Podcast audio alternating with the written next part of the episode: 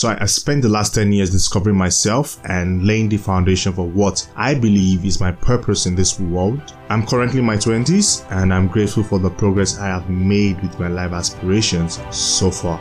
And I'm also really humbled with my life as being a channel for God to light up people's world.